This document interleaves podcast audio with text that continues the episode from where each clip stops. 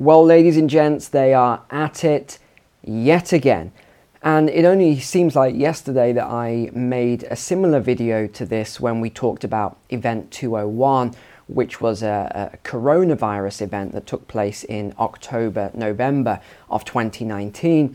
And then a month later, an actual coronavirus outbreak took place. We then afterwards had the uh, swine flu exercise, and then a swine flu, what they call pandemic. Uh, I don't really know if it was a pandemic. It seemed like it was very isolated to certain uh, groups, uh, but we won't we won't go there. Then took place. But now they're talking about this new pandemic exercise that takes place in twenty twenty-five in Brazil. And I mean, you've got to see this stuff. It, it's it's it's worrying, and it's always the same names every time. Where there is smoke, there is often fire. Now, before I show you this video on catastrophic contagion, uh, which they have just released and is pretty disturbing, first let me just give you some uh, context here. So I actually made a video on um, the Event two oh one, which was back in, hold on, let's just get the date. So that was June twenty twenty-one uh, when I was in San Jose, Costa Rica. And this video was very quickly banned. Uh, that's why I've titled it Banned Video, because no one could actually watch it. But it was based on this Event two oh one here. So I've got to give you context before we go into um, this new video that we're going to talk about. And uh, this is funny. Tom Inglesby, we'll see him again in a moment. But this isn't an isolated event when they do these pandemic exercises, which often come true. These happen regularly. So this was another one called Atlantic Storm. We had, oh, what have we been talking about? Dark Winter. Yes, Dark Winter. This was another one. And one thing I'm not going to do today is look into the key players of each, because then we do go down a new rabbit hole. We then had Clade X, a pandemic exercise. So these are regular events that they hold. They're always fictional, okay? And they've got to emphasize that they are fictional, because when they actually occur, people start asking questions. So this time they've done the catastrophic uh, uh, contagion event here, but they were very careful to put out a ton of media straight away just to make sure no one looks into this too deeply. So Reuters did this, fact check, catastrophic contagion video is fictional and does not support claims about pandemic preparedness exercises. And you know, there's this big uh, story as usual they're doing here, uh, but I, I just highlighted a couple of points. Catastrophic Contagion was an event conducted on October twenty-third, twenty twenty-two. So just a couple of months ago, in Belgium by the Johns Hopkins Center for Health Security, the World Health Organization, the W H O, and, oh gosh, here we go again, the Bill and Melinda Gates Foundation. So it gathered Bill Gates, as well as ten current and former health ministers and senior public health officials. So they all took part in a simulated W H O Emergency Health Advisory Board meeting set in twenty twenty-five. So yeah, put this in your, your calendar, ladies and gents, to address a fictional infectious disease called Severe Epidemic Entrovirus Respiratory Syndrome twenty twenty-five.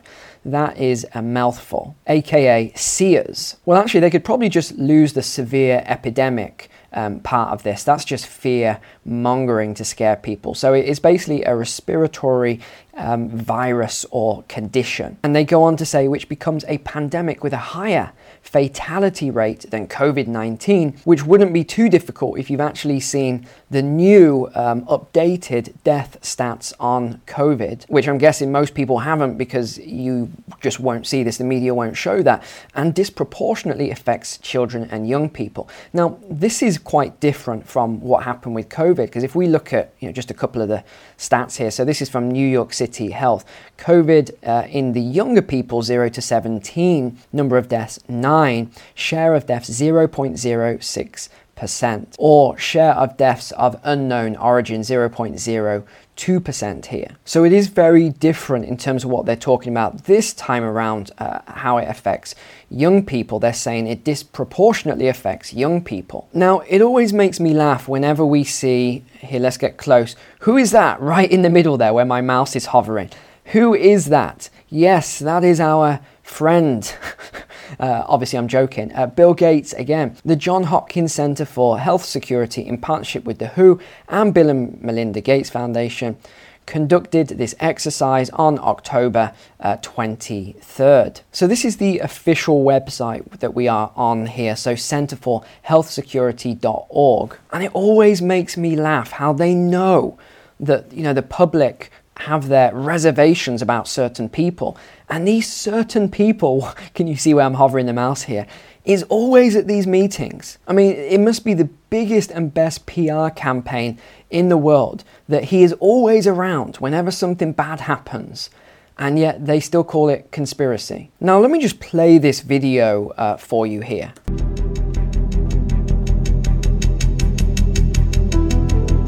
Officials in two Latin American countries alerted the W H O of several outbreaks of a new, infectious disease that's mysteriously appearing across the region, Severe Epidemic Entrovirus Respiratory Syndrome twenty twenty-five. As of today, there have been an estimated one billion cases worldwide, with more than twenty million deaths, including nearly fifteen million children. Countless millions are alive but left with paralysis or brain damage. The virus could cause a severe pandemic if early containment and mitigation efforts are not successful. At this stage, communication is key, and communication should include not just scientists with data. Okay, so you notice that name there, Tom Inglesby, so I'm gonna have to show you this. So all of these people are actors, except I saw the name and I thought, I keep seeing that Tom Inglesby. So I did a quick search on the W E F website and look at all of these results. So he directed Johns Hopkins University Center for Health Security. Now, what's also interesting about this time around is that you don't see the W E F mentioned anywhere at all. Uh, I mean nowhere at all on this. Now, they used to be mentioned all the time in these exercises, but now they're keeping the name out because of everything that's that's going on and because the public is getting wise. But also social, religious, and political leaders. Trust. Now, that's another interesting thing that they're talking about. So this, uh, in comparison to previous exercises, is very different in terms of what they're saying. So previously, they'd say things like, there needs to be a a uh, W H O controlled response and, you know, things like this. This time around they're saying, oh, we need to bring in religious leaders and national leaders and all this.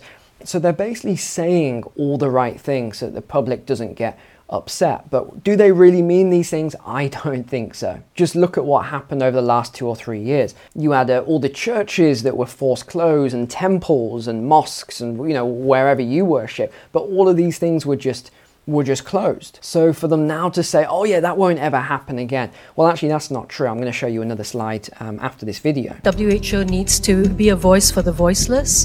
The most successful countries are those which invested in preparedness and trained for this moment years in advance. If more countries had participated and heeded the guidance, the toll might have been much less. Okay. So there we go then.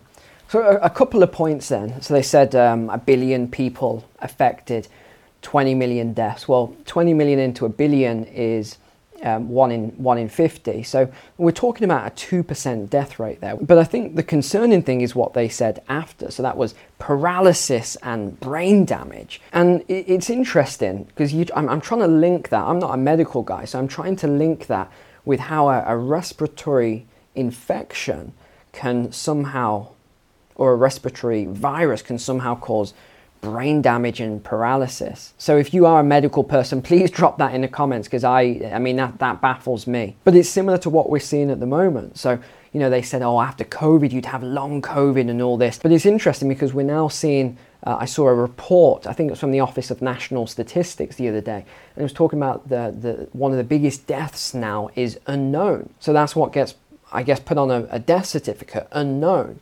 Um, it seems a bit strange to me. And then you have S A D S, sudden adult death syndrome, or we have, you know, an increase in heart attacks and strokes and all these other things, which of course are being put down to long COVID.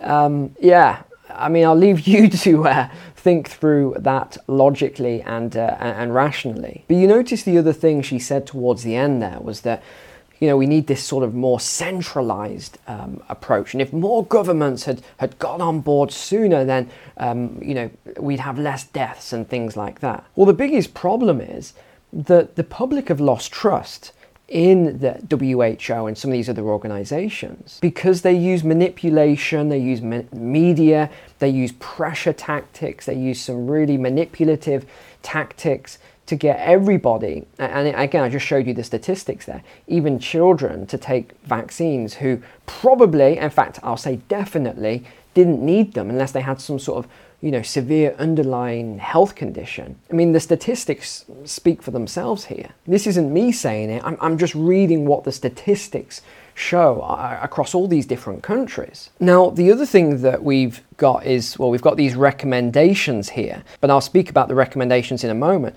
So what we have, and this is from the W H O uh, two thousand eight, is zones. So the W H O have created these zones, which are very similar to the United Nations zones, funny enough. So we have the uh, European region, which is this entire blue region. The Americas is this red region here, which covers South America, Central America, and Northern America. And then we have these other yellow, dark green, light green, orange uh, regions here as well. But the recommendations are very, very interesting.